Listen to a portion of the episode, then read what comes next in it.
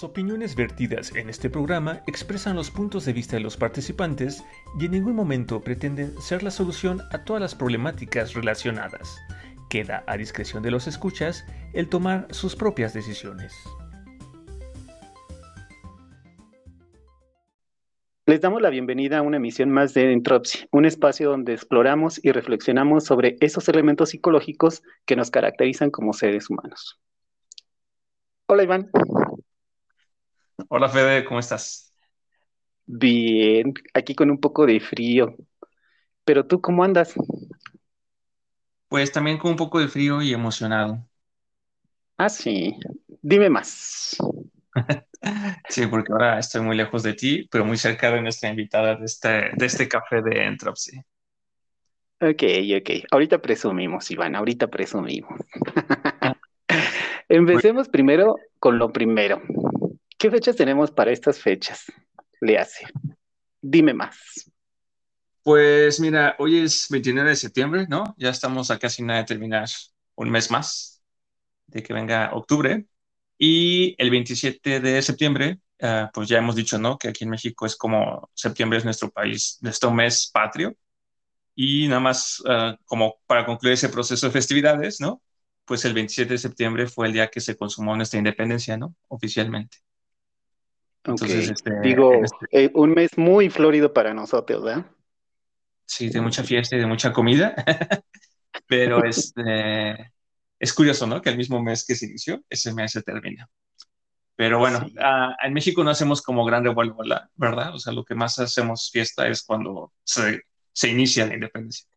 Exacto, exacto. Que hay muchas historias ahí alrededor de cómo se dieron y los personajes, y poco a poco vamos conociendo un poco más de, de nuestros orígenes. Y curiosamente los mexicanos, creo que esto de la consumación, pocos incluso estábamos enterados, ¿no?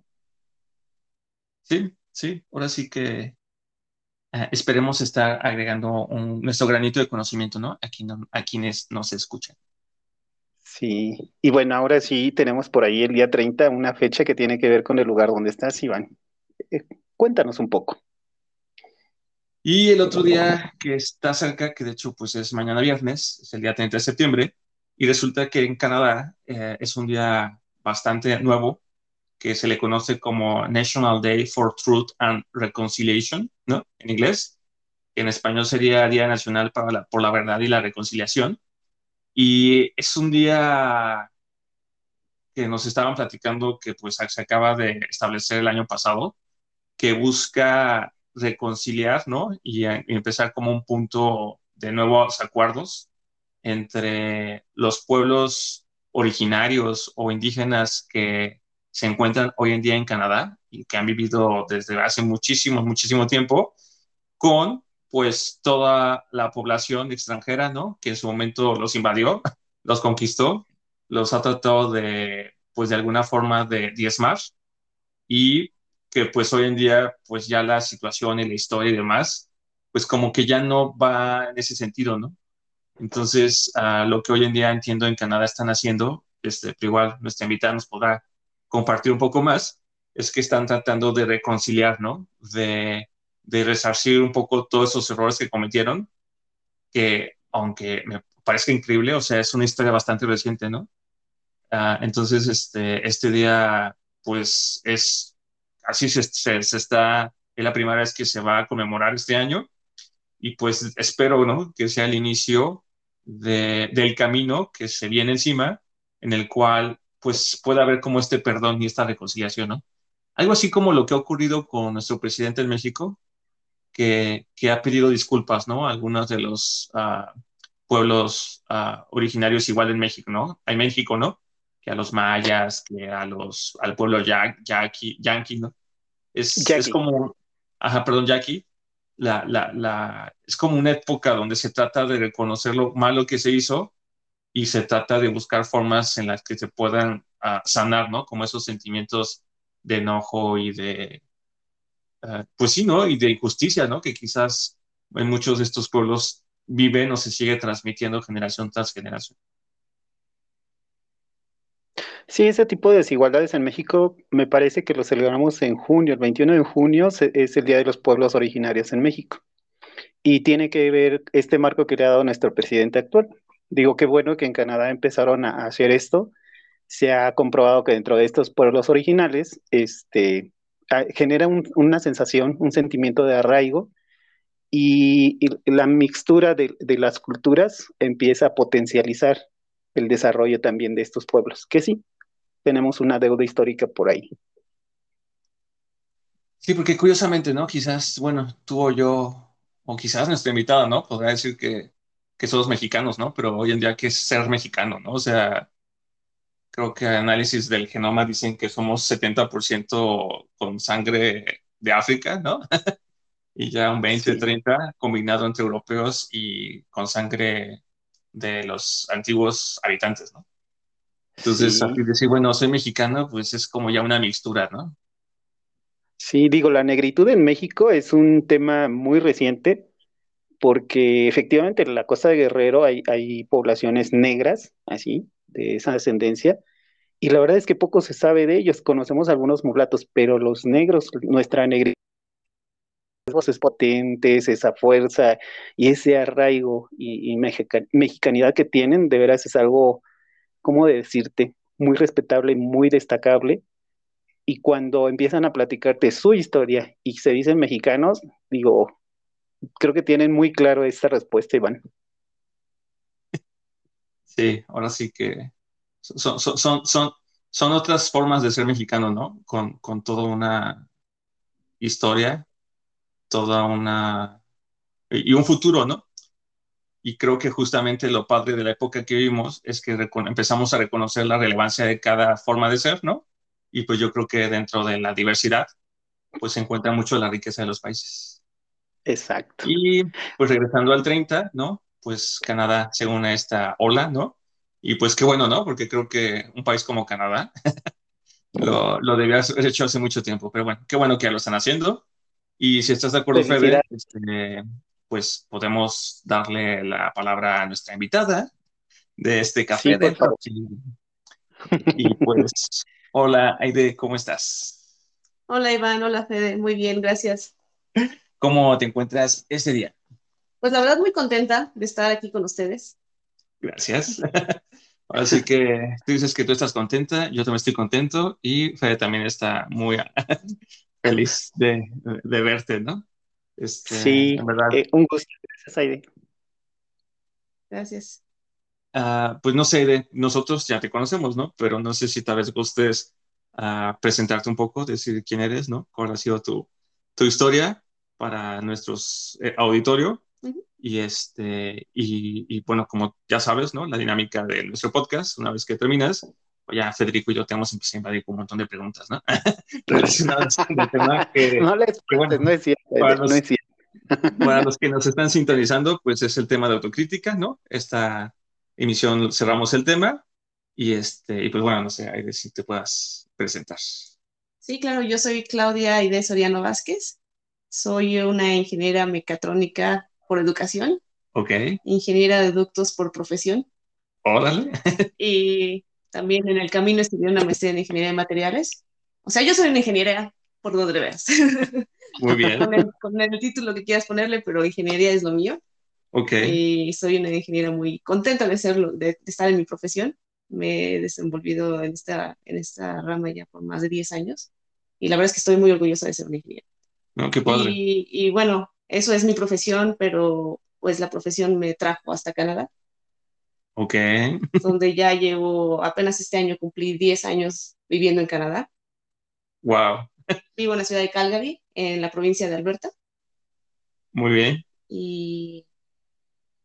quizás no todo el mundo conozca dónde está Alberta, pero para darles una idea, si piensan dónde está el Pacífico, justo pegado al Pacífico está la provincia de British Columbia y la siguiente provincia es Alberta. Es decir, que Alberta no tiene mar. Ok. No. Esa es una cosa que sí extraño. El mar y los mariscos, pero... pero... Pero pero finalmente tengo entendido, ¿no? Que Calgary también es una de las ciudades más importantes dentro del Canadá. Sí, es la cuarta ciudad más importante de Canadá. De hecho, aquí en Canadá se reconoce las primeras ciudades con el acrónimo M T V, que quiere decir Montreal, Toronto, Vancouver. Okay. Y la cuarta ciudad más poblada de Canadá es Calgary, donde me encuentro. Qué padre.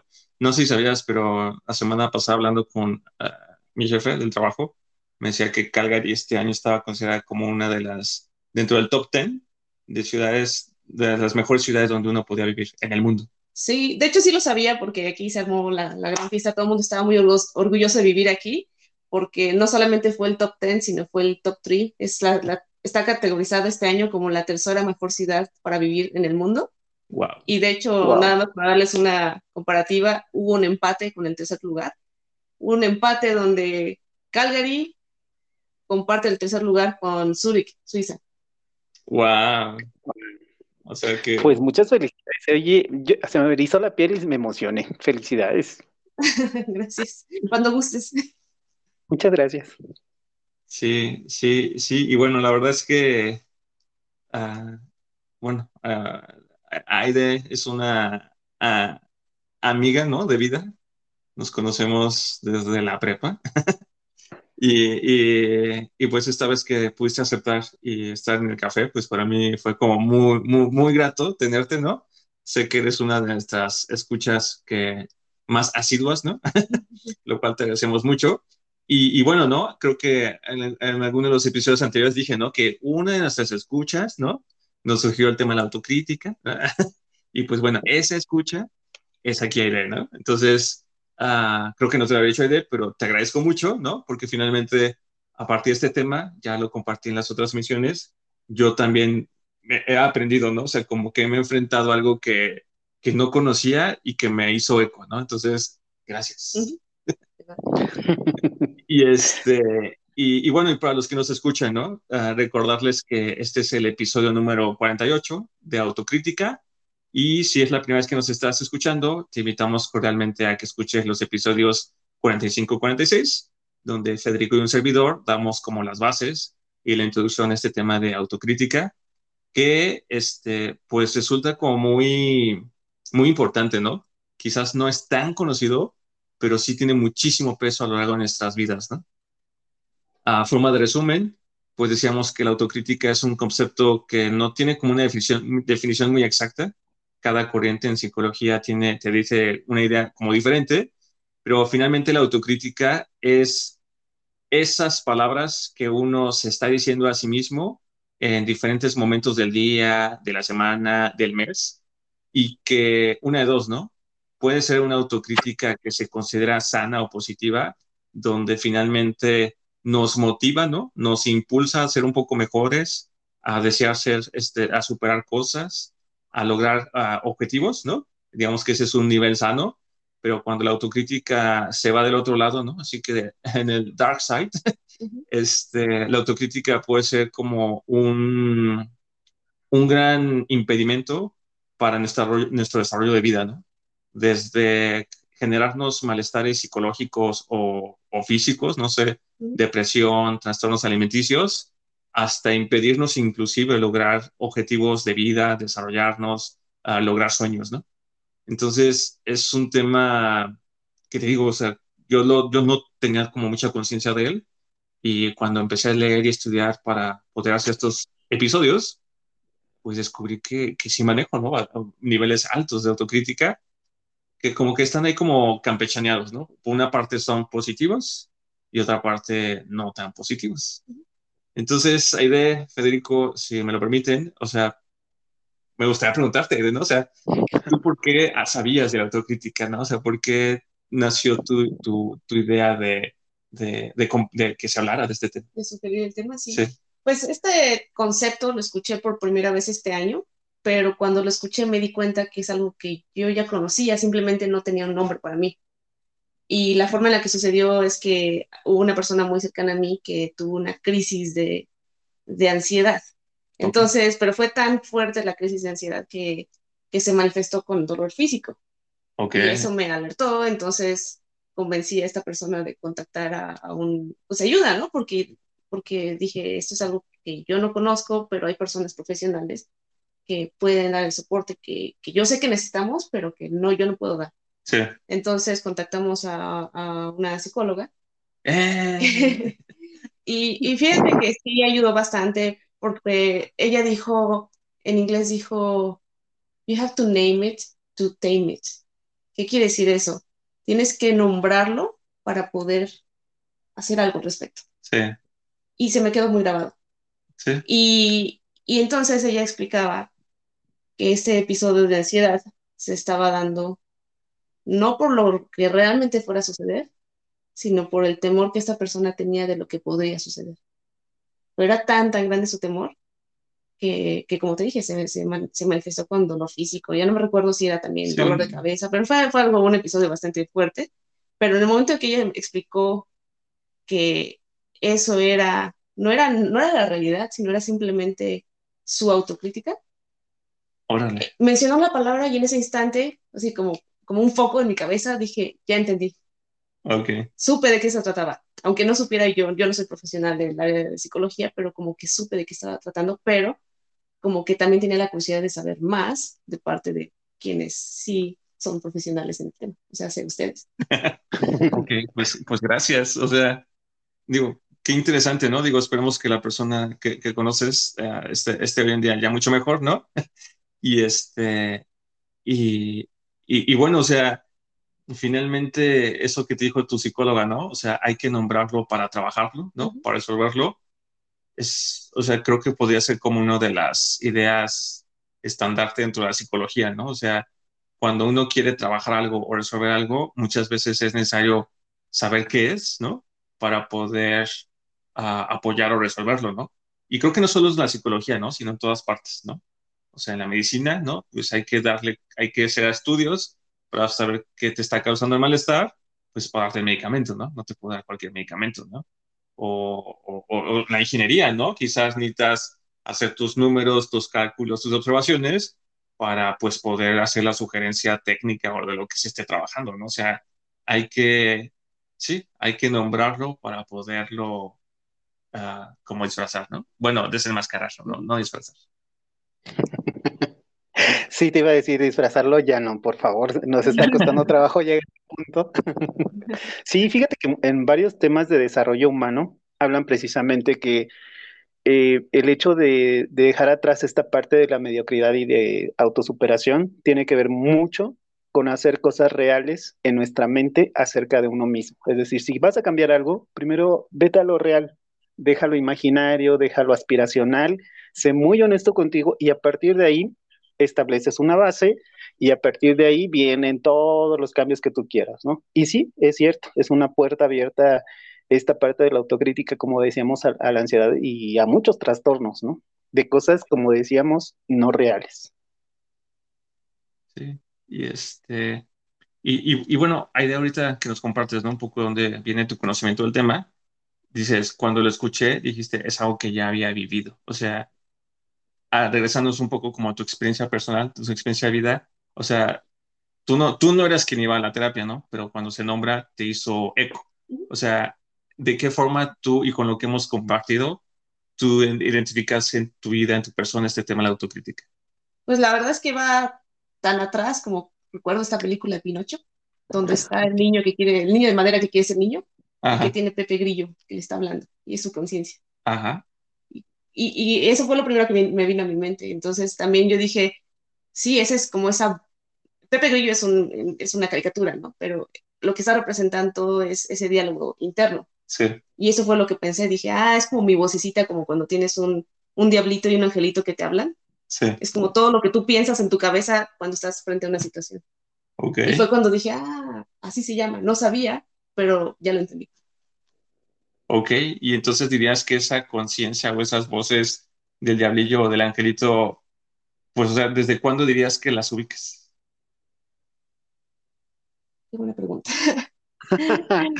No estoy segura, pero yo creo que se van desarrollando, porque la verdad que no creo que nazcamos con ellas, sino yo creo que se van, se van creando conforme a, conforme a lo que vamos viviendo. Entonces yo más bien pensaría que es algo que está ahí, no sé, quizás desde la adolescencia, okay. Y que obviamente, a lo mejor en la infancia ni siquiera lo tenía, ¿no? No sé, la okay. Verdad es que no sé, solo estoy dando mis ideas. Yo pienso lo que está ya pensando. Por un momento de la, de la adolescencia en adelante, quizás. Ok, ok. Este, pues sí, o sea, justamente ahorita quizás yo haciendo la misma pregunta, yo creo que sí, como de los diez, once años, ¿no? Este, yo ya o sea, yo soy alguien que siempre observa mucho, ¿no? Y que tiende a escuchar mucho, y si era así de estarme yo solo conversando, preguntando, diciendo, evaluando, ¿no? O sea, lo que observa decía, ay, bueno, si hago esto puede pasar esto, porque alguien que hicieron esto, y si hago esto otro puede pasar esto, entonces me hago esto otro, ¿no? Uh-huh. Como una, uh, pues sí, como acabas de decir, ¿no? Esa, esa comunicación interna.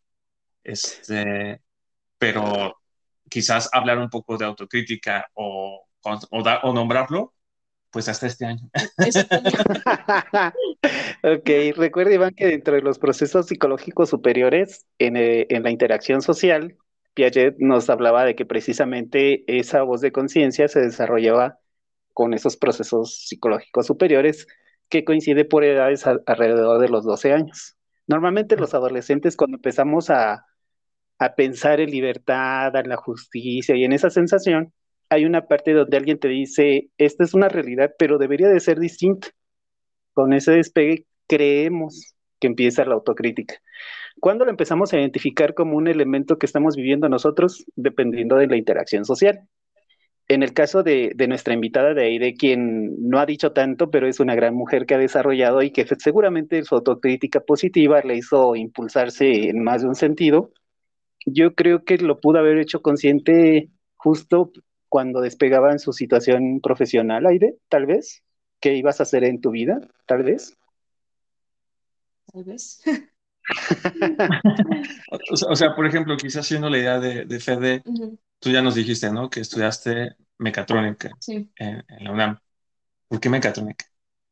Bueno, todo, yo creo que esa es una de las grandes preguntas que uno se hace cuando termina la prepa, ¿no? ¿Qué quiero hacer en la vida? Y yo en la preparatoria que...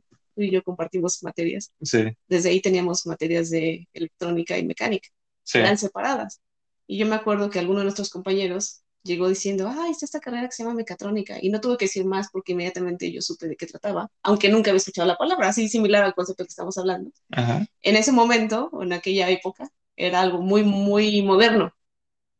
Okay. Ahorita ya hay un boom y ya muchísima gente estudia mecatrónica. Pero en su momento... Eh, éramos menos. Sí. No, no, no estoy diciendo que yo era la primera, ni la segunda, ni la tercera generación, pero creo que sí, fui como la quinta o la sexta en la UNAM, al, al punto que ni siquiera había acceso directo a mecatrónica. Tú tienes que entrar a otra carrera de ingeniería y ya hasta el cuarto semestre pasaste a mecatrónica. Ah, fíjate, eso no me la sé. Uh-huh. Sí, o sea, no había acceso directo, tenías que demostrar que, que eras un alumno de... Tenías los skills. Y hasta cuarto semestre como que aplicabas a la carrera, te entrevistaban, checaban tus materias y todo, y entramos, y yo me acuerdo que, que sí, fue como la quinta, sexta generación de mecatrónica en la UNAM, y en su momento éramos aproximadamente treinta estudiantes.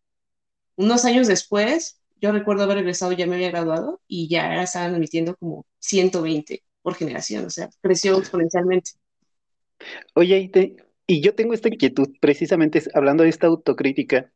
¿Qué pasa en tu cabeza cuando terminas la carrera de mecatrónica en la UNAM? O sea, ¿qué, qué te habló, qué te dijo Pepe Grillo en ese momento? ¿Lo hiciste muy bien? ¿Te falta más? ¿Qué bien lo has hecho? ¿Te felicitó? ¿Te demandó? ¿Qué te dijo a ti como mujercita de estas generaciones primarias? Bueno, fíjate, Fede, que a mí hay, hubo algo que sucedió en mi vida personal muy de alto impacto cuando estaba en la carrera y que me cambió totalmente. Yo era así, antes de entrar a la universidad, así la típica ñoña, ñoñísima, que sacaba diez en todo, y que sacar un nueve era así como que, ay, el peor día de mi vida, ¿no? Eh, pero hay, uh, lo que sucedió cuando yo estaba en primer semestre de la carrera fue que mi mamá falleció. Okay. Y eso me dio perspectiva en todo, en la vida, ¿no? Porque me di cuenta que sacar diez en todo no era lo más importante. Y yo, y fue un periodo, la verdad es que bastante difícil, y de hecho Iván estuvo ahí conmigo. Creo que fue uno de los pilares que... que me ayudaron a seguir adelante, aunque en su momento no tenía la formación de psicólogo, pero, pero fue, fue una de las personas que más me ayudó en ese momento. Pero lo estoy mencionando porque yo también siento que eso fue algo que causó, que tuvo mucho impacto en mi autocrítica, porque mi mamá era una persona que quizás como todas las mamás, o al menos así es como pienso que son las mamás, siempre me echaba porras, era mi porrista número uno, ¿no?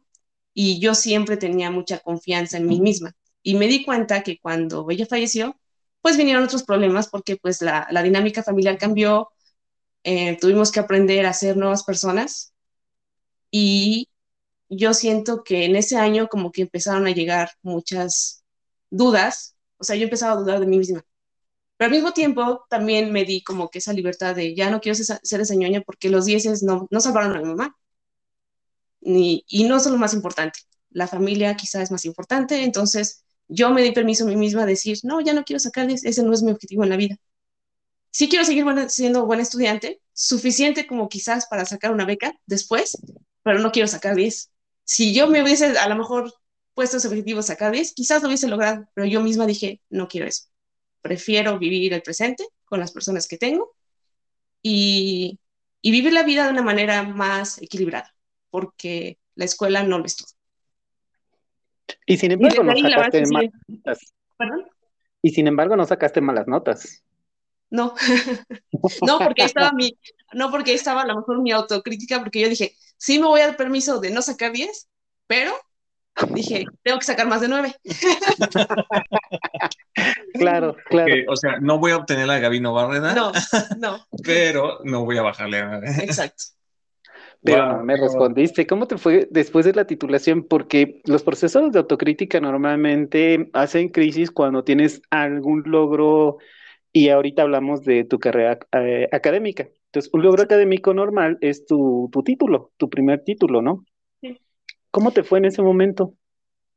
Pues la verdad es que me fue muy bien porque, digo, a pesar de que me di ese permiso de no sacar la, la Gabino Barreda o no sacar diez, sí me titulé con mención honorífica.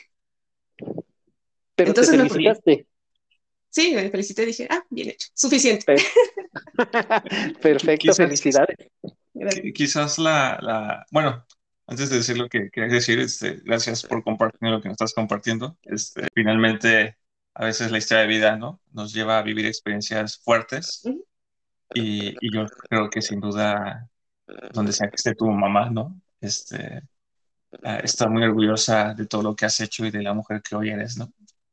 Entonces, este, gracias, gracias por compartirnos eso. Uh, regresando un poco al tema que, que Federico comenta, creo que su pregunta va un poco enfocada a lo que tal vez yo en su momento, en unas episodios pasados comentaba.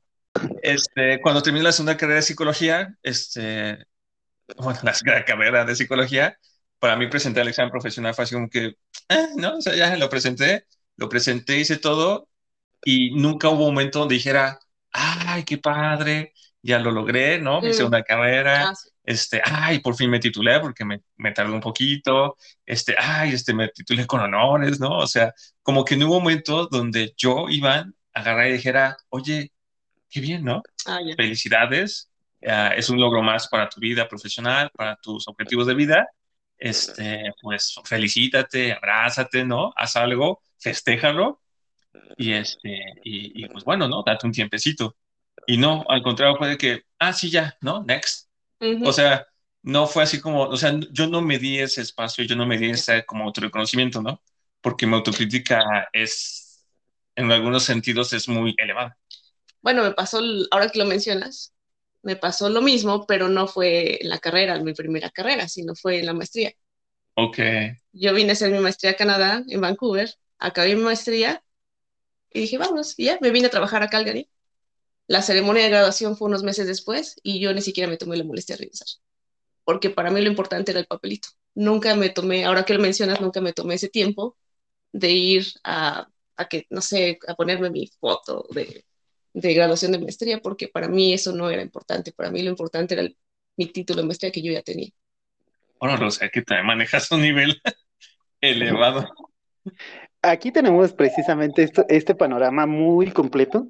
Porque a final de cuentas, cuando alguien obtiene un logro y se deja como pendiente esta celebración, este autorreconocimiento de tus logros, de alcanzar tus metas, que conociendo un poco tu historia, Iván, en algún momento tuviste un accidente y el poder lograr terminar tu carrera de psicología tuvo sus contratiempos. Y pese a ello, no te pudiste reconocer que lo lograste, felicitar que lo lograste, y decir, Iván, lo hiciste muy bien. Y como nos dice Aide, ella, ella lo vivió en la maestría, ¿no? Como que yo siento que la autocrítica ahí de, de Aide en la maestría fue como mixta, porque por un lado, por lo menos reconoció la utilidad de, del papelito, pero dejó de lado su, su desarrollo humano, ¿no? Uh-huh. Este trabajo que tuvo que hacer en el día a día, de hacer una tarea, de lograr un objetivo, de tener una buena calificación para aprobar la maestría, finalmente esta labor humana como que la empacó y la hizo chiquita, y esta parte era de la que a veces tenemos que tener cuidado, ¿no? Porque algo dijiste muy cierto hace ratito, Aide. Cuando venimos a este mundo, venimos a tener muchas experiencias y muchas vivencias, porque finalmente de eso se trata, vivir. Y sí, los papelitos y los dieces son muy lindos y sí sirven y, y se ven bien, finalmente. Es bueno tenerlos. Pero cuando separamos y divorciamos las cosas de tu logro académico con tu desarrollo humano, la autocrítica por ahí posiblemente nos esté jugando una mala pasada, ¿no? Sí. Sí, sí, sí. O sea, porque digo, es que ahorita me quedaba pensando en lo que decías, pero me quedaba pensando luego porque soy también como muy amigo de Aide, porque creo que somos muy similares en muchos sentidos, ¿no? Y ahorita que me, que, que me compartes que hiciste una maestría, me hiciste recordar que yo, cuando estudié ingeniería química, igual, o sea, yo ni me presenté a mi festejo ni nada, porque yo también lo único que quería era el papelito. Bueno, aunque tú sí hiciste algo, algo...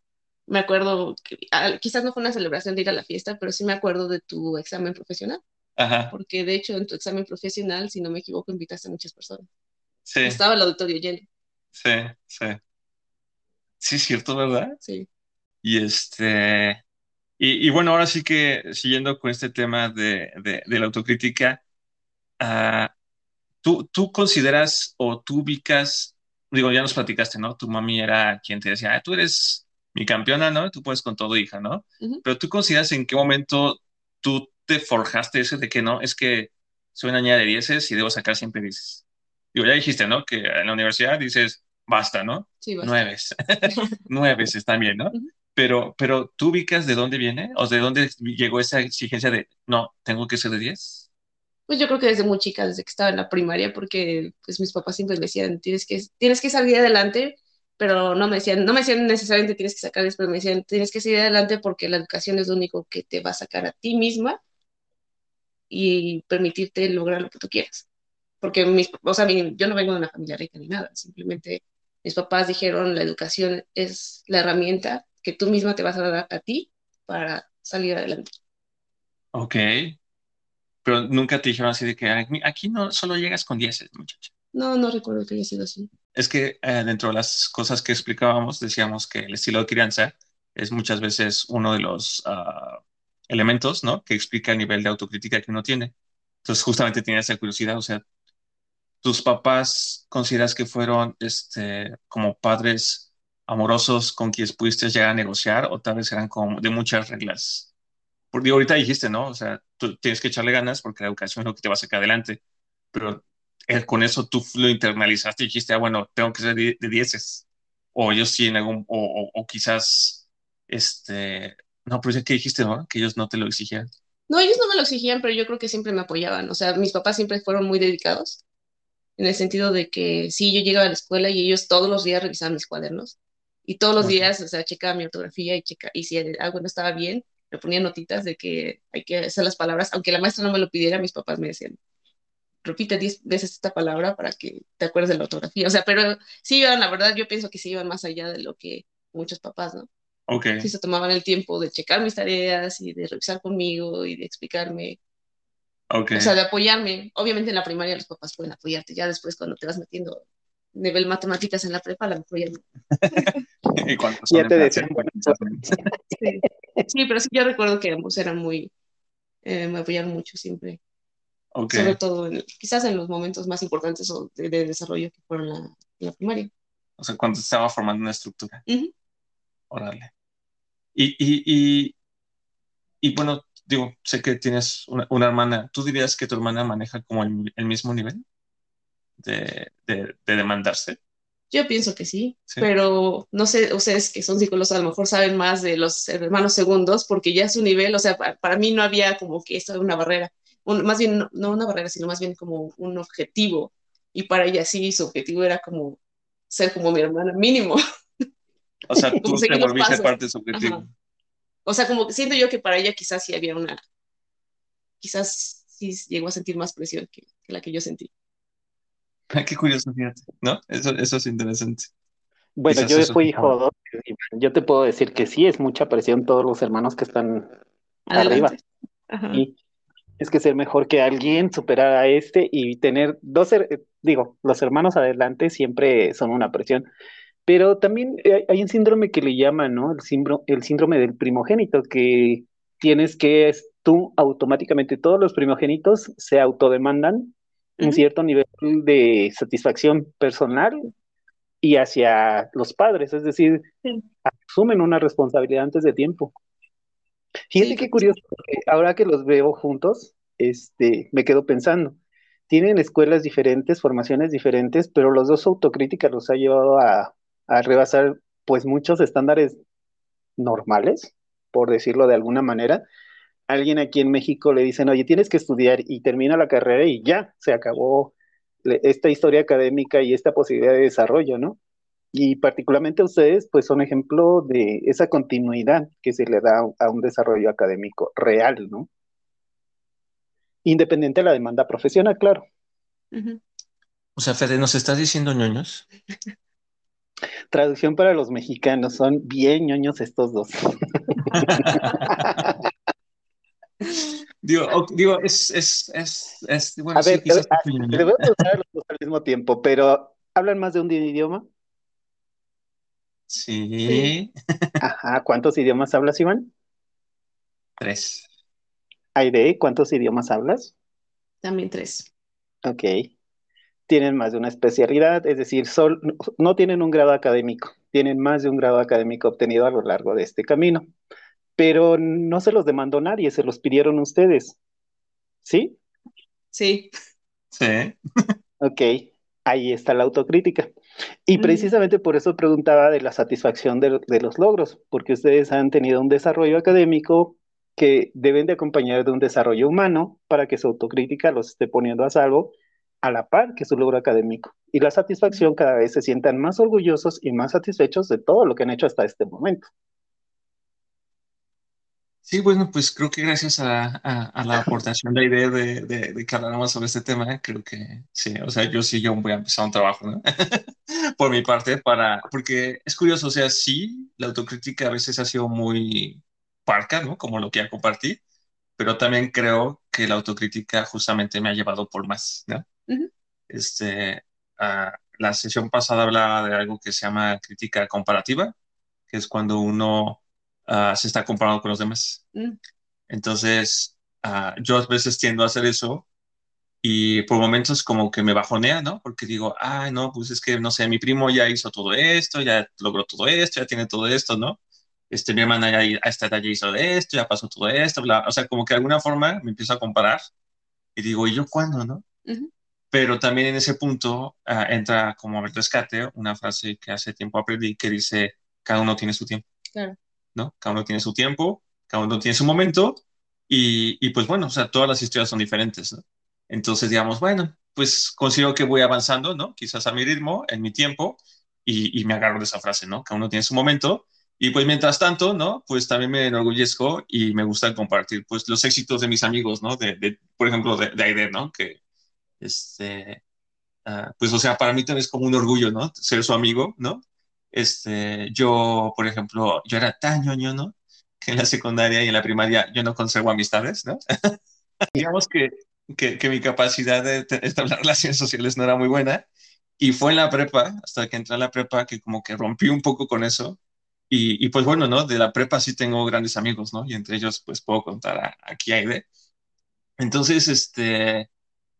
Uh, yo ahorita te preguntaba... como si tú ubicabas en, en tu estilo de crianza, ¿no? Cómo te habían criado tus papás, ¿no? De tal forma que tuvieras ese nivel de autocrítica. Porque, bueno, entiendo que en tu caso, tus papás sí te monitoreaban. Creo que el hecho de que revisaran tus, tus tareas y que, y que hicieran observaciones, eso sí es como un poco fuera de lo común, ¿no? Quizás ese es un nivel de, de demanda que ellos sí pusieron, ¿no? Este, pero por ejemplo en mi caso igual, o sea, tal vez no, no hacían eso, pero también estaban detrás de mí, ¿no? Era así de que, no, Iván, tienes que ser mejor, tienes que ser mejor, y en mi caso yo se ubicó que eran como algo rígidos, ¿no? O sea, como que no eran uh, flexibles y simplemente había un solo camino y ese camino era que tenía que ser mejor, ¿no? Uh-huh. Y entonces eso, pues yo creo que en algún momento pues se internalizó y eso fue lo que me llevó a estudiar en, en la escuela donde nos conocimos, ¿no? Que me permitió después simplemente decir, ah, sí, pues voy a la, a la UNAM hago el examen y entro, ¿no? A la primera.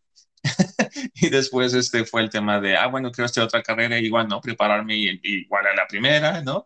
Y, y creo que es algo que por mi, en mi trabajo también me ha traído grandes este, oportunidades, ¿no? Porque es, eh, digamos que es un nivel de autoexigencia que, que pues agrada, ¿no? Uh-huh. Porque a quien no le gusta tener a alguien que sepa hacer las cosas, ¿no? O que aprenda y que las haga bien, ¿no? Uh-huh. O que casi no se equivoque. Ay, uh-huh. ay bueno, bueno, o sea, sí me equivoco, pero no. Oye, Iván, entonces, pero ese, eso también veíamos que ese alto nivel de autoexigencia... Mmm. Y, y creo que es algo que también a mí me ha gustado, ¿no? Y como que me gustaría hacer énfasis, ¿no? Que si bien... que uh, hay ciertos puntos donde también ese nivel de autocrítica pues me ha llevado a ser quien soy, ¿no? Me ha llevado a estudiar, me ha llevado a lograr ciertas metas, a lograr ciertos puestos, a luchar por ciertas cosas, ¿no? Uh, y, y a autoconocerme. O sea, porque a partir de que yo me pongo a estudiar la segunda carrera de psicología, pues yo descubro que soy alguien que le gusta aprender cosas, ¿no?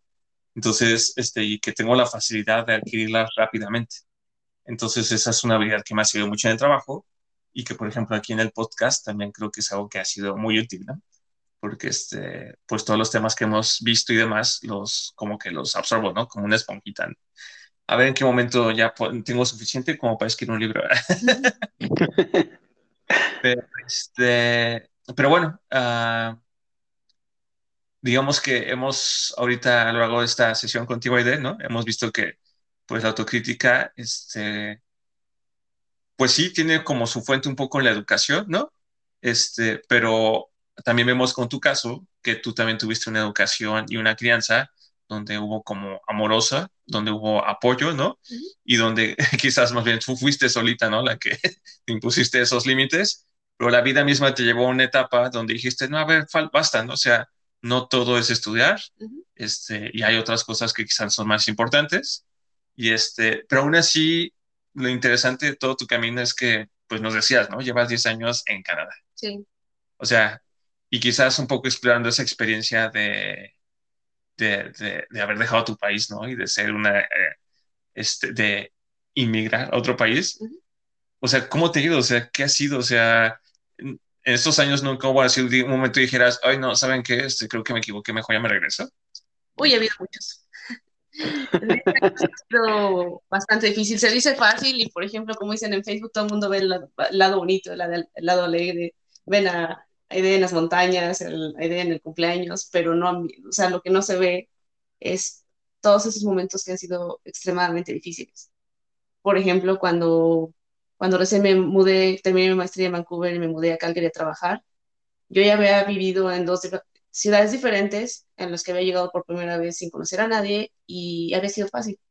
Pero llegar a Calgary fue muy diferente y me di cuenta que la razón es porque yo vine a trabajar, no a estudiar. Cuando me había ido a otras ciudades a estudiar, hacía amigos fácilmente en la universidad. Llegué aquí a trabajar sin conocer absolutamente a nadie y la gente aquí en el trabajo no son como los mexicanos, ¿no? De que llega alguien nuevo y a lo mejor te invitan por un café, te invitan a comer.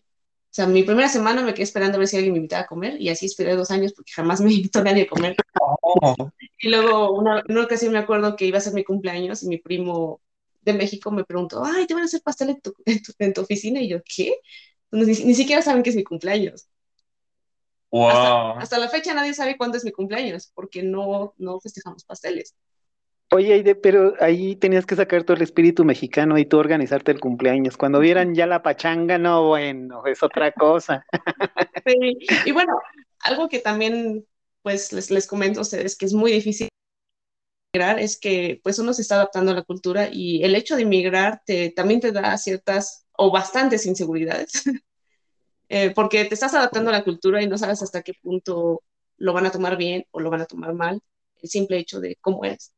Yo, por ejemplo, eh, me acuerdo en México y siempre llegaba a saludar a todos de beso y siempre sonreía y buenos días, ¿no? Con mi sonrisa gigante.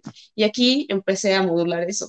O sea, yo veía que la gente me saludaba, gente que, con la que me llevaba muy bien, me saludaba, pero nunca me sonreían y nada, me decían buenos días. Y ya, pasaban así como poker face, ¿no? Grey face. Ajá. Y, y yo ya, hoy en día creo que si me comparo, yo misma ya no, sí, sí, sí saludo y sí soy cordial, pero ya no voy con mi sonrisota como antes, ¿no? Es como más modulada. Bueno, a nosotros ah. los mexicanos sí salúdanos así, Aide, tú no te preocupes. Ah, sí, ¿eh? claro. Claro, claro. Pero otro, otra cuestión que fue también muy difícil para mí, y ya habiéndoles dicho que yo soy muy feliz de ser una ingeniera, llegué aquí a Calgary y después de haberme titulado en la UNAM con, con mención honorífica, de haber trabajado cuatro años en México como ingeniera, de haber sacado una maestría en Canadá como ingeniera, llegué a Calgary y me topé con algo que yo jamás me esperaba, que es que me dijeron que yo no me podía llamar ingeniera. Órale, ¿y eso como por qué? Porque en Canadá, y muy, cada provincia lo maneja de manera diferente, pero en Canadá tienes que estar registrado con la Asociación Profesional de Ingenieros como ingeniero para poderte llamar ingeniero. Si no, no importa tu educación, no importa tu experiencia que yo tenía en México, no me podía llamar ingeniero. E imagínate, o sea, ya para entonces yo ya tenía ocho años sí. de haber salido de la carrera. Fue, fue un golpe durísimo. Wow. Sí, en algunas profesiones, también en psicología, Iván, si no entras en competencias y te registras en determinadas asociaciones conforme a cada país, aunque tengas el grado académico de tu país de origen, no puedes ejercer ni nombrarte. Uh-huh. Y pues que hice, sí, había de dos, ¿no? O sea, o me pongo a llorar y ya no, no soy ingeniera nunca más, o les demuestro que están equivocados y que soy una ingeniera y que me tienen que reconocer como tal. Sí. sí, de hecho ya después llegaba... Y la primera, después, supongo, ¿no? Y dijo, no me llamo Aide, me llamo ingeniero. Sí.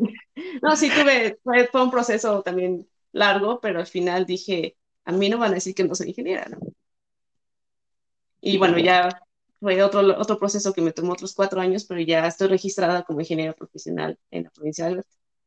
Oh. Muchas felicidades, otra vez. Gracias. Gracias. ¿Y qué hiciste para festejarlo? ¿Qué hice para festejarlo? Esa vez iba un festejo, me acuerdo que la misma asociación, después de que te pone miles de trabas, hacen un evento, la verdad, bastante emotivo. Okay. Y invitan, te permiten invitar a tu familia si tú quieres que vayan contigo. Me acuerdo que había este, música, violines y postrecitos bonitos, y después te, te, te mandan al frente, así como cuando me gradué de la universidad, te, te llaman uno por uno y te dicen, no, felicidades, ya eres ingeniero profesional, y a todos aplauden. Entonces sí, sí hubo una ceremonia. O sea, pero yo creo que lo que hay que hacer es como estudiar más o experiencia laboral o... No, fíjate que en, en Canadá les encanta que todo esté de acuerdo a un cierto orden. Entonces, existe un orden para los que crecen aquí, pero quienes llegamos de fuera no conocemos sus reglas, no conocemos su orden y pues toma tiempo entender. Por ejemplo, alguien que, se, que estudia ingeniería aquí en una universidad canadiense terminan, estudian cuatro años, al terminar les dan un, un anillo de hierro, que es el símbolo. Aquí todo el mundo sabe que si tienes un anillo de hierro en tu dedo meñique, eres ingeniero. Yo no lo sabía, ¿no? Pero yo me di cuenta después, porque yo empezaba a ver que aquí la gente me volteaba a ver las manos y decía, ¿por qué me ven las manos? No entiendo. Pero es que aquí sí son mucho de símbolos, de anillos. Okay. Y yo sé que hoy en día, ahorita no lo traigo, pero hoy en día la gente con tan solo ver mis manos pueden saber tres cosas. Uno, que estoy casada, que soy ingeniera y que soy diestra. Órale. Ok. Y, y, y eso porque el, el anillo de ingeniería aquí se tiene que usar en la mano con la que escribes. Ah. ¿Por qué? Porque es la mano con la que vas a firmar documentos y es la mano como recordatorio de que tú como ingeniero tienes una responsabilidad con la sociedad, con el medio ambiente, con todo el mundo, contigo. Oh. Es un recordatorio para que cuando firmes un documento técnico estés segura. Estás, estás, tienes un compromiso con, con muchas personas. Lo tengas muy presente. Exacto, para que lo tengas muy presente. Total, que ese anillo se los dan a los, a los ingenieros que se gradúan aquí con ah. el simple hecho de acabar la carrera.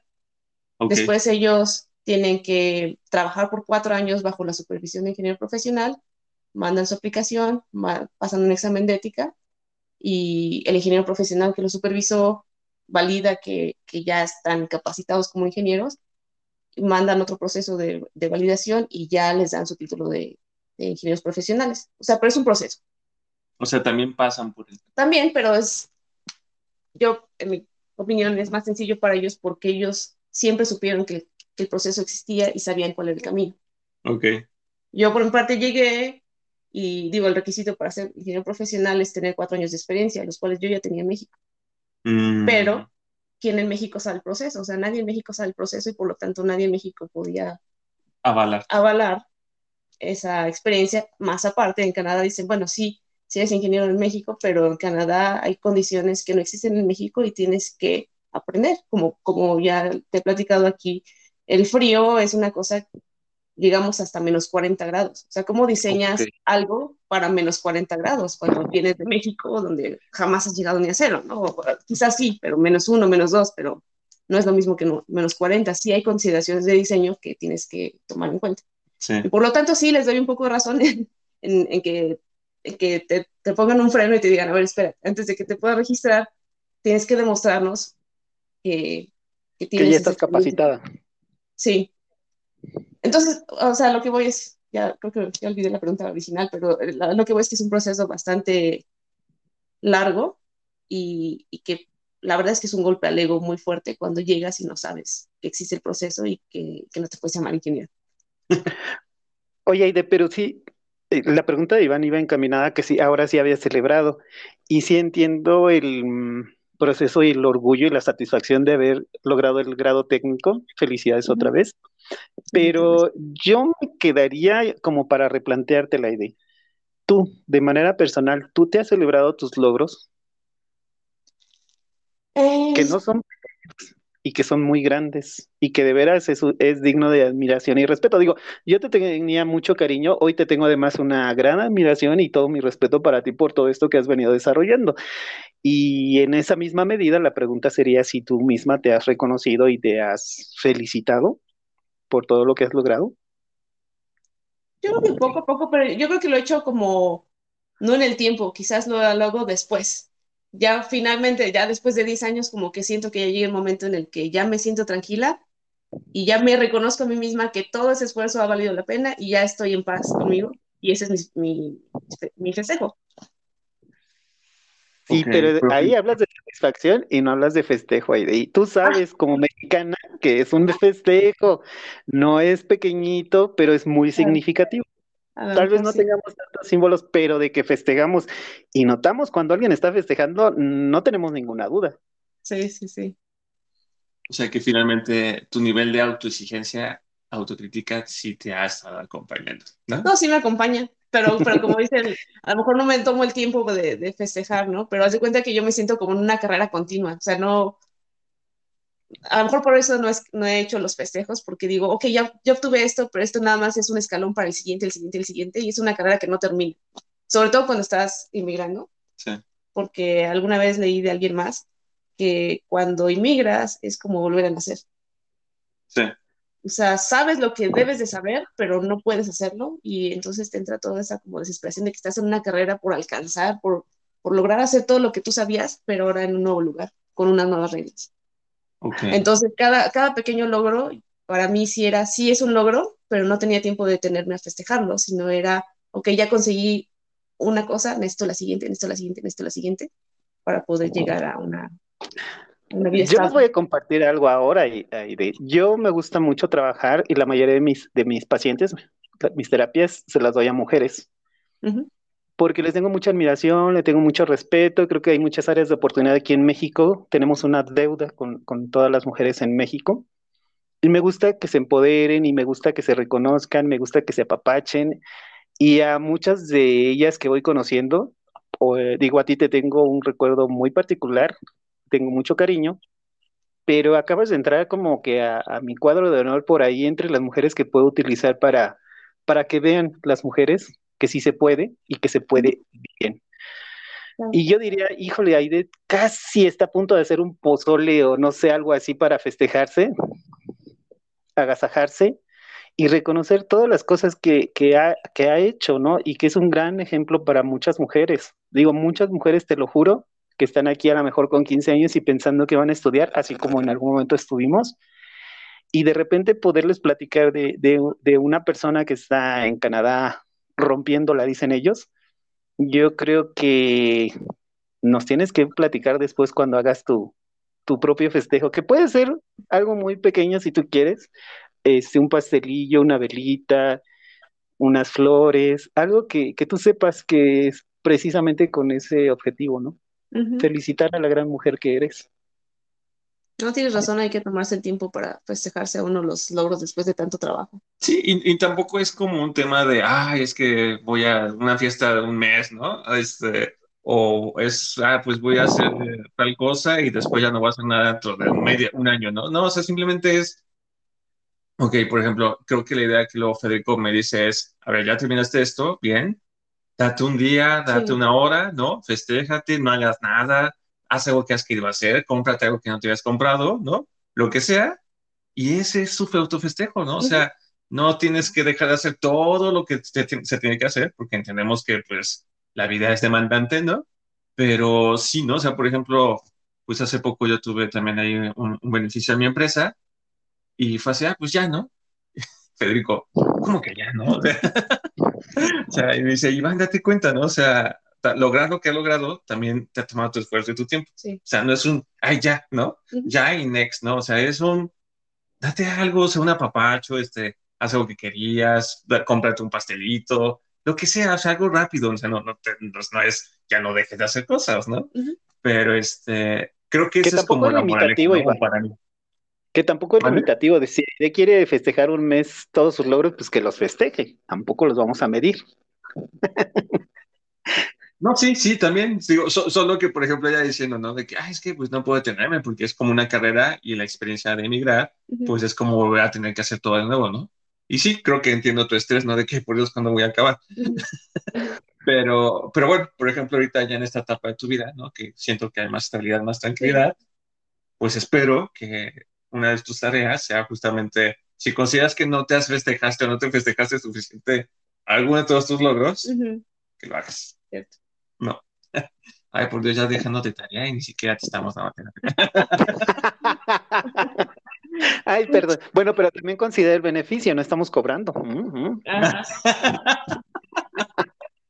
Ay, de veras, ¿verdad? Podríamos cobrarte en dólares canadienses.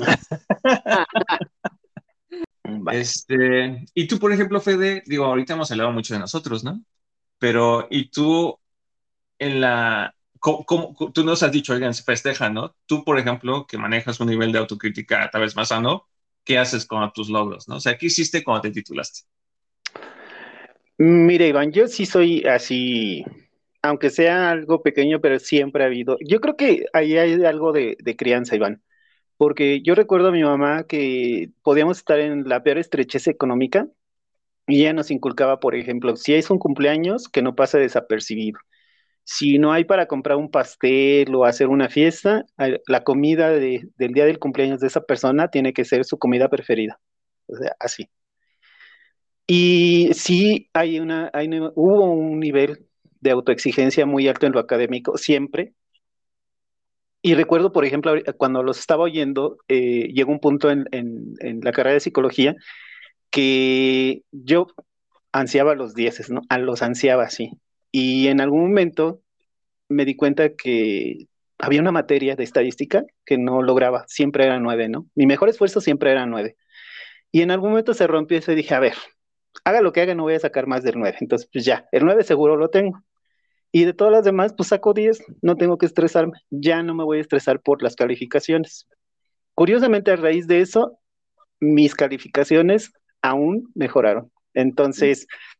Cuando tienes esa sensación como de libertad de hacerlo y que lo que haces es lo mejor hecho y tenés esa seguridad de que te respalda todo lo que has venido estudiando, dices, claro que no voy a bajar de calificaciones, claro que van a ser muchos dieces, ¿cuántos? No sé, pero ya no me preocupa. Cuando terminé la carrera en la graduación, recuerdo que de, por diferentes circunstancias yo tuve que convivir con cinco grupos diferentes para acomodar mis horarios porque estudiaba y trabajaba. Y un fenómeno que tuve es que muchos de esos cinco grupos este, me regalaban pequeños detalles, una goma, un lápiz, un moño, una playera, algo, felicitándome. Y entonces, bueno, yo parecía el niño del cumpleaños, ¿no? Tenía regalos por todos lados y yo decía, ay, sí, creo que sí lo hice bien. Y en la fiesta de graduación, este, iban pasando uno por uno y los iban nombrando. Y recuerdo esa sensación como si fuera ayer, que sí, ya sabes que vas entrando y tu familia te toma fotos, ¿no? Y entonces entró al salón de fiestas y ya no sabía para dónde voltear. Por todos lados, todo el mundo me estaba tomando fotos en el salón de fiestas. Entonces, sí, como que sí, voy por el diez, sí digo que no puedo dejar de aprender, de hecho me acabo de inscribir a un nuevo curso y por ahí viene una especialidad, pero al, al mismo tiempo sí digo, híjole, es que te costó tanto trabajo, que por respeto a ese trabajo, por, eh, ¿cómo decirles?, en honor a las personas que a veces no pueden acceder a un nivel educativo, de estudiar un, eh, un grado académico, el que me digas, de acceder a un beneficio, por respeto, sí debo detenerme y decir, lo pude hacer, lo hice bien, lo hice de la mejor manera posible, y por mí y por todos ellos, se vale que hoy me tome, yo tomo tiempo libre, les digo yo, que es como media hora, de hacer algo reflexivo y decir, este, pues yo pude, y si en algún momento yo puedo facilitar algo para que alguien más lo logre, lo vamos a hacer. Y ahora la terapéutica es una, una, un medio, una herramienta de, de hacer llegar ese tipo de ideas a muchas personas, ¿no? Yo sí soy de muchos festejos. En, cuando me dieron el título, bueno, yo estaba con el nervio de, ay, ¿qué voy a hacer? Porque a lo mejor, ¿qué tal? Si me equivoco, no lo digo, lo digo muy rápido, lo digo corto. Es, esas exigencias que tiene uno, ¿no? Y ya cuando me dijeron que sí y que me decían felicidades, este, bueno, ya salí, me dieron mi grado, mi mención honorífica, y llego y con mi familia me habían hecho una comida sorpresa, ¿no? Así de, ay, ya sabíamos que ibas a pasar, claro que te iban a dar, por supuesto que sí. Y yo no quería que hicieran nada, ¿no? Porque estaba con el nervio. Uh-huh. Y bueno, la familia se une y esos momentos pues se van, se van marcando. Uh-huh. Ok, ok. Digo, finalmente... Pues también ya lo decías, ¿no? Tú también has manejado como diferentes niveles de autocrítica, quizás no tan extremos como un servidor o como nos comparte Aide, pero creo que con esto, ¿no? Podemos ver que la autocrítica sí tiene un lado positivo, ¿no? Que nos impulsa a lograr más, que nos impulsa a lograr llegar por esas metas, ¿no? Digo, aquí tenemos el ejemplo extraordinario de Aide, ¿no? Que, pues... Uh, carrera, ¿no? Este, de, de mecatrónica, ¿no? Donde muy pocos, donde apenas había muy pocos, y también algo que nos comentó Aide es, o sea, el hecho de que además eres una mujer, ¿no? O sea, no sé cómo ha sido tu carrera y el ambiente en, en todos los niveles de estudio y el nivel de machismo, ¿no? Pero creo que también eso es algo muy importante, ¿no? Reconocer que a pesar de las dificultades que haya podido haber, lo has logrado, ¿no? Y, este, y, y cómo esa autocrítica a cada uno nos ha permitido lograr ciertos logros, ¿no? Diferentes objetivos. Y creo que esa es la parte también interesante que me gustaría que el auditorio se quedara, ¿no, Fede? Que si bien la autocrítica en un nivel demasiado negativo o exacerbado no nos puede ayudar tanto y podría convertirse en un problema, también mantenerla a un nivel sano, ¿no? O sea, o de plano callarla, o sea, como que no será lo ideal, ¿no? Ahora sí que como decía Aide al principio, ¿no? O sea, el callar ese Pepe Grillo, ¿no? Esa vocecita que está ahí diciéndonos, oye, creo que podrías intentarlo mejor, o oye, creo que sí te has pasado y tal vez te has hecho un poco, este, o lo olvidadizo o la olvidadiza, este, pues solo pon atención, ¿no? O sea, y hazlo mejor la próxima vez, ¿no? Y creo que ese nivel de autocrítica, pues es el positivo, ¿no? Porque ya lo decíamos, es el que nos invita a ir por más, a lograr más, a quizás romper esos límites que, cre que creíamos infranqueables, ¿no? Uh-huh. Este, yo, yo me gustaría preguntarles, ¿no? O sea, como, como para el auditorio, ¿qué, qué, qué sugerencia, ¿no? podríamos darle o, o consideran para, para que el auditorio, para que esa persona que se descubre igual con altos niveles de autocrítica, le baje un poquito? O sea, ¿qué le podríamos recomendar? Bueno, yo les quisiera compartir una recomendación que me dio una psicóloga, la, la misma psicóloga con la que aprendí este concepto de, de autocrítica. Sí. Nos daba un ejemplo de si tú tienes un amigo que viene contigo y te explica que tiene X problema y, y le da un episodio de ansiedad porque está pensando en todos los miles de escenarios que podrían pasar y que pueden ser bastante catastróficos, ¿qué le dices tú a ese amigo, no? Y pues yo le diría a ese amigo... Tranquilo, no, eso que te estás imaginando no necesariamente va a pasar, te estás estresando de más en este momento y, y debes de pensar en todas tus grandes cualidades. Y entonces la doctora dijo, bueno, y si le dices eso a un amigo, ¿por qué no te dices eso a ti mismo? Y eso pues realmente, ese es la, la, ahora sí que el consejo que podría compartir con quienes nos escuchan es no ser más duros consigo mismos de lo que serían con su mejor amigo. Un poco como, ¿cuál sería la palabra, Fede? Como auto... Tuvimos autocompasión y tuvimos autoconsuelo. Y la autocompasión estaba un poco marcada porque no dejaba uno de demandarse y era como una pausa de decir, por lo menos en este momento vamos a hacer un alto. Y el autoconsuelo tiene que ver, sí, con esta parte de decir, bueno, todos estos escenarios están sucediéndose, sin embargo, vamos a hacer una pausa y vamos a dejar de que nuestra mente sucedan. Y, y fíjate cómo lo plantea Aide, que, que, que le llegó el consejo, pues es como que más rico, sobre todo en, en, pensando en, en esas amistades, en esos mejores amigos que llegamos a tener, y que tratamos de darle un buen consejo y que hacer que se sienta bien. Y digo que qué fuerte y que qué efectivo puede ser de decir, pues ahora vas tú, ¿no? Aplícatelo. Sí, sí. Sí, sí, le decimos eso a un amigo porque no se lo dijimos a nuestro mejor amigo, ¿no? Que digamos ser nosotros mismos. Mm-hmm. Este, yo quizás lo que le podría decir al auditorio, pues es uh, como analizar, ¿no?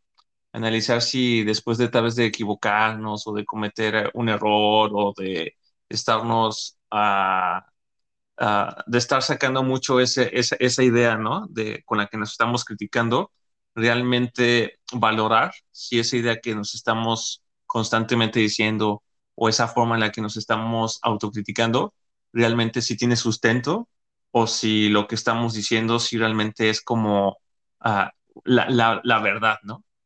Uh, de tal forma que a, a, al reflexionar esa idea o esa crítica podamos quizás descubrir que pues no es verdad, ¿no? O sea, por ejemplo, ¿no? Yair decía, no, es que tengo que ser de dieces y pues dijo, no, no es verdad, o sea, no tengo que ser de dieces, ¿no? O sea, puedo ser de nueves.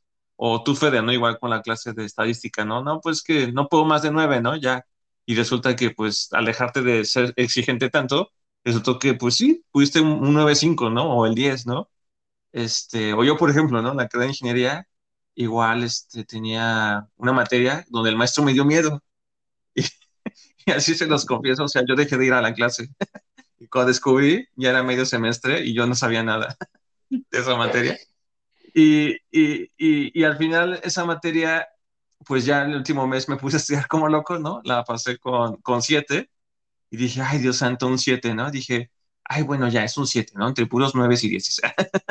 Entonces es como eso, ¿no? Es como entender que quizás a veces las ideas que uno nos estamos imponiendo no necesariamente son tan reales o las consecuencias, pues no son tan graves, ¿no? O sea, la, la idea es hacer como un análisis de, esa, de eso que nos estamos autocriticando. Pues yo por mi parte les diría que este diálogo interno que pare por un momento, dejarnos descansar un poco porque eh, cuando le pregunté a Aide era una pregunta doble intencionada de no, no bajaste las calificaciones, es que llevamos tanto tiempo tratando de mejorar algo y hemos hecho tanto ahí atrás, trabajar, estudiar, prepararnos. Puedo hablar de deportes y puedo hablar de estudiantes y puedo hablar de ser buenos hijos, que llevamos tanto tiempo de ser cordiales, buenos estudiantes, que, que realmente nuestro rendimiento no va a bajar drásticamente. Digo, en el caso de Iván, pues aventó medio semestre, hola, este, ahí hay una variante, ¿no? Pero tratando de ser buenos hijos y llevamos años, llevamos tiempo y llevamos ejercitándolo, nuestro rendimiento real no va a bajar. O sea, va a haber un respaldo ahí que nos da para, para hacer más. Mi primer, ese sería mi consejo, ¿no? Paren el diálogo interno, porque al final creamos tantas opciones de poder hacer, y solamente hay un escenario, o sea, al final solo vamos a poder aplicar una de todas esas miles de cosas que nos imaginamos que podían pasar y qué debemos hacer. Y al final solo requerimos una opción, una acción. Yo creo que tenemos el respaldo de todo lo que venimos haciendo como para que esa opción realmente sea eficiente, una. Y dos, seamos humildes, porque al final de cuentas nadie es perfecto. Podemos mejorar, y si nos equivocamos en algo, podemos mejorarlo, podemos prepararnos, podemos corregir, y podemos hacerlo mejor con el aprendizaje del error, más la preparación de lo que pensemos que sea la mejor alternativa. Oh. Muy bien. Muy bien, Fede. Ahora sí que, pues sí, como dices, darnos un espacio, ¿no? Y, y pues no sé, quizás para ya ir cerrando este café, les agradezco mucho su tiempo y, y, opo- y- y- y tiempo. Ah, me gustaría, a ver, ¿no? Cerrar un poco diferente, porque ahorita haremos como una sugerencia, ¿no? De cómo bajarle a la autocrítica negativa, pero ahora quizás enfocándonos en la crítica positiva. No sé, un ejemplo que pudiéramos dar cada uno de cómo nuestra autocrítica a nivel funcional nos llevó a lograr algo de lo cual hoy nos enorgullecemos. Bueno, yo les puedo platicar un ejemplo de lo que llamo mi proyecto de pandemia. Ok. Eh, cuando llegó la pandemia, todos estábamos encerrados y yo creo que para todos fue muy difícil al inicio. Sí. Para mí que, que me he vuelto bastante sociable también y que me gusta salir y platicar con personas, hacer cosas después del trabajo, eh, fue muy du- difícil de repente de quedar encerrada, ¿no? Y, y aparte soy alguien que le gusta hacer cosas, muchas cosas, ¿no? No, me- no me puedo estar sentada sin hacer nada porque me entra una desesperación. Y eh, me encontré un proyecto que me pareció fascinante. Eh, Encontré un, ¿cómo le llaman? Un- una convocatoria de mujeres en ingeniería para escribir un libro de mujeres en, en ingeniería, energía y medio ambiente. Ok. La convocatoria fue lanzada por una doctora de la Universidad de Rochester, Rochester Institute de Nueva York. Órale. Yo estoy en Calgary. Pero fíjate que yo como que recuerdo en alguno de mis sueños guajiros de niña, dije, ay, estaría, me gustaría escribir un libro algún día. Y entonces como que esa voz mía de hace años vino a mi mente y dije, aquí está la oportunidad. Mandé mi aplicación y me la aceptaron. Y durante la pandemia, el diciembre del dos mil veinte, yo estuve escribiendo mi capítulo. Estaba aquí en mi casa, encerrada sin salir, pero estaba escribiendo mi capítulo, investigando. Y después, dos mil veintiuno, fue varias iteraciones y finalmente este año el libro fue publicado. Y la verdad es que fue muy gratificante para mí recibir en mis manos el libro físico de un proyecto en el que trabajé durante dos años. Dos años para escribir el capítulo, que fueron, fueron veintidós capítulos en el libro, pero realmente para mí fue como que una redención porque yo hablé de toda mi carrera como ingeniera, o sea que fueron más de quince años en formación. ¡Guau! Y fue muy gratificante, la verdad. Felicidades. Órale, muchas felicidades. Muchas gracias. ¿Y qué hiciste para festejarte?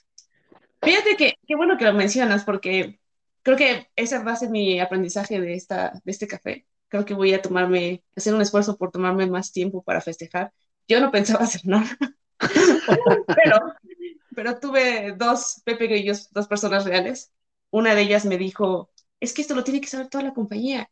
Y ella, una de ellas lo que hizo fue agregar un párrafo del- de lo que había hecho en, en una aplicación interna que es, imagínate, como una especie de Facebook, pero no solamente la compañía. Ok, Y resulta que muchas personas se empezaron a enterar. ok. Tantas personas que llegó al nivel vicepresidencia. Yo trabajo en una compañía que son como diez mil personas. Wow. Tres vicepresidentes se acercaron a mí para, para platicar, para felicitarme. Y después en, una, en un town hall meeting de cien ingenieros que estamos en Estados Unidos y Canadá también me reconocieron y yo así de, wow, o sea, no podía creer que, estuviera, que to- se tomaran dos minutos de su vida para, para felicitarme. Y es que dijeron, es que lo que hiciste no es cualquier cosa. Dice, aquí vemos cien ingenieros y muchos de ellos son supervisores, gerentes, directores, etcétera. Muchos de ellos, la verdad, puede que sepan más que yo técnicamente, pero ninguno había escrito un libro. Y fue cuando me di la, me- me- fue cuando me cayó el veinte, ¿no? De, de- dije, bueno, para mí fue un proyecto de pandemia y creo que acabo de hacer algo que nadie había hecho. Oye, qué Felicidades, padre. felicidades. Muchas gracias. Sí. Wow, bueno, pues muchas felicidades. Así que doblemente, ¿no? Ujú. Unos aplausos. Claro. Muchas felicidades, Fede. No, pues ojalá que, ah, pues un pastelito, ¿no? O algo que te guste. Sí. Bueno, un hack, ¿no? Porque creo que nos platicas que te gusta Me gusta el senderismo. el senderismo, Ujú. ¿no? Entonces, una vuelta a un lugar que te guste. Este, tú, Fede, algo que la autocrítica positiva te haya logrado lograr. Fíjate que, Iván, que yo físicamente todo el tiempo fui muy bajito. Siempre fui el segundo más chaparro de todas las escuelas, de la primaria, de la secundaria y la prepa para allá creo que hubiera sido también, si no se hubieran hecho formarnos en la prepa.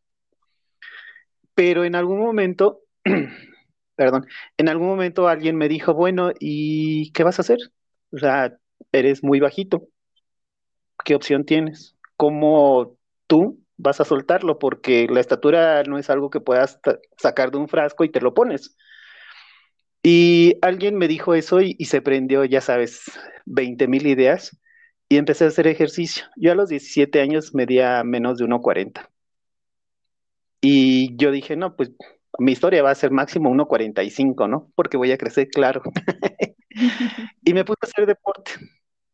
Y eso me hizo crecer más, sí, casi treinta centímetros de lo que yo esperaba. Mido uno sesenta y ocho, sigo siendo bajito. Pero me hizo jugar el nivel de voleibol a otro nivel. De hecho, mucha gente se sorprendía de que pudiera hacer yo algo así en el voleibol con una estatura tan baja.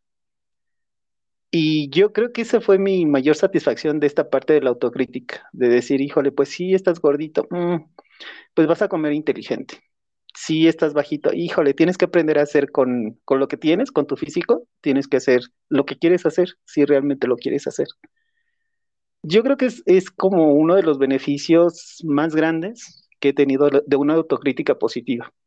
Digo, tam, eh, otra es esta que estamos viviendo hoy en día. Nunca les había platicado, pero yo me, tenía problemas de lenguaje. Yo no podía decir la X y hablar en público con otras personas cambiaba los acentos, la entonación cambiaba automáticamente. Y de repente se me ocurrió estudiar psicología y me dicen, ah, sí, de la clase. Y yo, ay, no, por favor, no. Y entonces en algún momento una maestra muy inteligente me dijo, bueno, supón que todo eso que te estás diciendo tú, ya te lo dijeron. Ya. Ya pasó, ahora, dilo para ti. Y dije, ah, caray. Y, y les juro que uno puede ser muy intenso en esas partes negativas y críticas hacia uno mismo. Y me tomé unos tres minutos donde dije muchas cosas no tan agradables de cómo exponía y por qué exponía mal. Y después de eso fue así de, oh, se acabó. Y vamos a decirlo de la mejor manera posible, vamos a cu- cuidar la entonación, vamos a cuidar la pronunciación y vamos a respetar toda la acentuación posible, ¿no? Pero se siente liberador. Más que esto de los dieces, yo esta parte personal de poder ser yo y disfrutarme, que curiosamente mi voz yo la oigo distinto y cuando la oigo grabada es distinta, y digo, mmm, pues no se oye tan mal.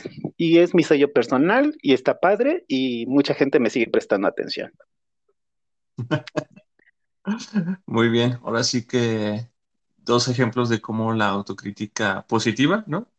Pues logra, a, a, te ha logrado, ¿no? Llevar a diferentes objetivos, desde lograr crecer más de lo que esperabas. Sí. Hasta, pues hoy en día, ¿no? Pues dar terapia y participar en el, este podcast. Oh, sí.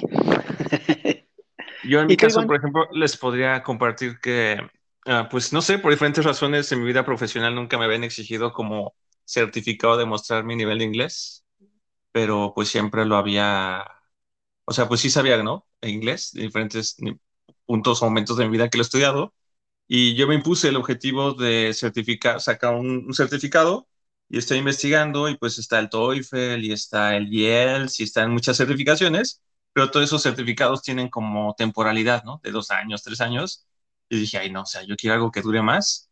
Y terminé encontrando que existe otro certificado que es de Cambridge, que es, se llama C A E, C I A, que es Cambridge Advanced Exam, que es un examen donde te certifican tu nivel de inglés como avanzado, pero al menos que hayan cambiado las reglas, creo que una vez que lo presentas ya te lo tienes, ¿no? Quizás ya nada más después es nada más como darle unas puliditas. Y pues durante los últimos cuatro años me puse a estudiar, a estudiar, a estudiar. Y este año lo logré obtener. Uh, felicidades. ¿No? Entonces, este, finalmente, ese es un objetivo que, que realmente sí me tuvo muy feliz. Y, y bueno, y el siguiente objetivo que estoy trabajando ya, pues es, ya lo, lo he compartido, pues es aprender alemán, ¿no? Uh-huh. Que es como una cuarta lengua que me interesa y, y que estoy en el camino, ¿no? Entonces, este, creo que, pues, estos ejemplos, ¿no? Que venimos compartiendo los tres, pues son ejemplos que a ti que nos escuchas podrían servirte. Quizás son ejemplos, este, tal vez algunos muy uh, a niveles de educación, pero no importa, ¿no? No importa qué tan grande un chico sea, el objetivo, esa meta que quieras, pues manejar un nivel de autocrítica positivo, pues nos va a impulsar, ¿no? Como, como a lograrlo, como a, a ir poco a poco sumando esos esos objetivos cumplidos, ¿no? Sí, Iván, fíjate, ahorita que lo mencionas, me hiciste reflexionar sobre esta parte del entrenamiento deportivo, ¿no? Cómo les enseñan a los, a los deportistas a que au- automáticamente se estén evaluando y se, y se dialoguen, ¿no? Y en la parte positiva, bueno, mejora el rendimiento y el desempeño. Pero en algún momento también platicamos en algunos Juegos Olímpicos, los pasados, varios deportistas de excelencia se tuvieron que retirar porque la presión de esta autocrítica negativa los hacía que dijeran, no puedo más. Y esta parte de, de la autocrítica negativa vence a alguien muy sencillo o a alguien muy preparado y, y puede ser duro, ¿no? Yo creo que mientras sigamos entrenando y preparándonos para que la autocrítica nos haga avanzar, estamos muy bien. Cuidado nada más cuando esa autocrítica te empieza a quitar tu valía y a decir que realmente no puedes, ¿no? Yo creo que sería nada más la precaución que les diría. Si oigan su autocrítica, hagan su diálogo interno. Y tengan mucho cuidado cuando ese diálogo interno les está diciendo que ya no lo pueden hacer, ¿no? Cuando sientan presión más que la realización de que pueden alcanzar cualquier meta u objetivo. Sí, sí, y también recordar, ¿no? Que cuando de plano pues no encuentran la salida, así como nos compartió Aide, ¿no? Que llegó a este concepto con su amigo, este, pues siempre estamos nosotros, ¿no? O sea, siempre hay opciones, siempre hay alternativas, hay una persona afuera, ¿no? Que puede apoyar, que ya sea como un trabajo terapéutico, ¿no? O quizás alguna otra especialidad, pero el, el, el, el tema y el punto creo que hemos insistido mucho es no quedarse callados, comunicarlo, compartirlo, y en una de esas la solución es más fácil de lo que se espera, ¿no? Entonces, este, uh, pues los invitamos, ¿no? A, a seguir escuchándonos, ¿no? Este, por favor. Aide, Aide, en verdad, muchísimas gracias, ¿no? Por tu tiempo, por, por el momento. Así que desde México y Canadá, ¿no? Así que este, este ha sido un, un café bastante internacional. Y, este, y pues bueno, Fede, no sé si tengas algo más que decir. No, Aide, muchísimas gracias. La verdad es que es, ha sido un gusto. Este, y como te decía, bueno, claro que te, te tenía muy presente en los cariños, pero hoy además, bueno, hiciste un, un espacio enorme en mi respeto por tus alcances y tus logros. Muchas felicidades y muchas gracias. Muchas gracias a ustedes por invitarme, me dio mucho gusto platicar con ustedes eh, y, y también sigo sus podcasts tan seguido como puedo. Entonces, me gusta escucharlos y aunque ustedes no me escuchen, yo siento que estoy en la sala platicando con ustedes. Finalizamos esta emisión llena de ideas y comentarios propios y de diferentes líneas de investigación, confiando que en casa ayudarán a crear una nueva forma de conocimiento propio que les ayude en la etapa en la que se encuentren. Agradecemos que nos sigan, esperamos sus comentarios, sugerencias y agradecimientos en nuestro sitio de Facebook e Instagram. Y que nos escuchen por Anchor, Spotify, Apple Podcast, Google Podcast y YouTube. Muchas gracias, hasta pronto. Hasta luego, hasta la próxima.